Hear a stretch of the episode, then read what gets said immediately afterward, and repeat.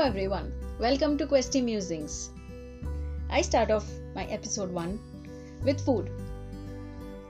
We have food many times in a day. It's not restricted to only 3 times. Sometimes we have some tea, we have some biscuits. So I have summed it up to 9 times. It could be food, it could be a small drink like tea or coffee or a juice. So let's see what we have in store for you. Here in my part of the universe, we have three meals two snacks, fruits or salad breaks, three tea or coffee breaks, and one anytime snack. This is us.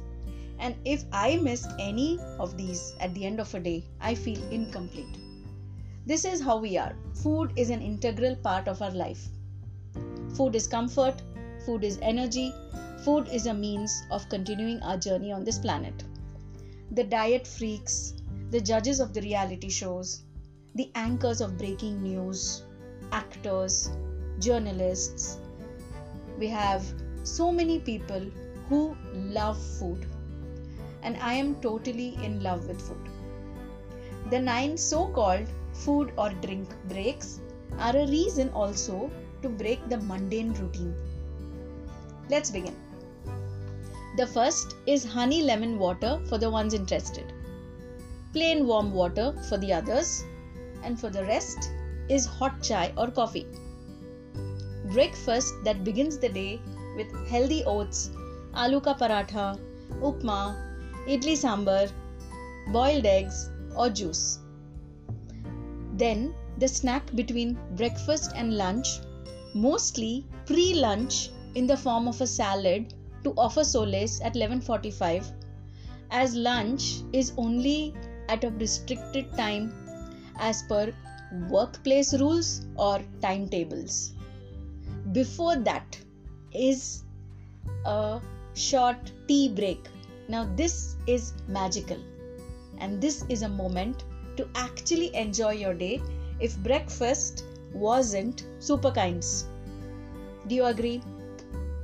I do because I love my tea just after breakfast sometime. Moving on to lunch, cold lunch for office goers until you have dabbawalas or Milton. And for the working people, you have a working lunch. For what? To eat and to work? Yes, of course they can multitask. The rest have a meal with pickle, papad, and meetha to add flavor. Then, in the evening, is chai again. Another favorite of mine. Thinking of it, I can sense it in the air the hot vapor and the crunchy smell of chai patti. Another motivator to extend the day and continue working. Biscuits are a no no for me. Others can have masala biscuits, murku, nippet, gathia, mixture, pakora, matri, anything that is salty and masaledar. That is the criteria. Later, a snack before dinner that handles the temptation from chips or a bar of chocolate. And then the final dinner culminates the day's cravings.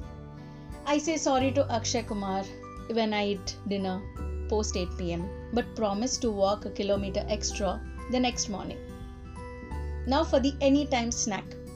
That's a personal choice. I leave it to you to have your kind of snack at any time of the day.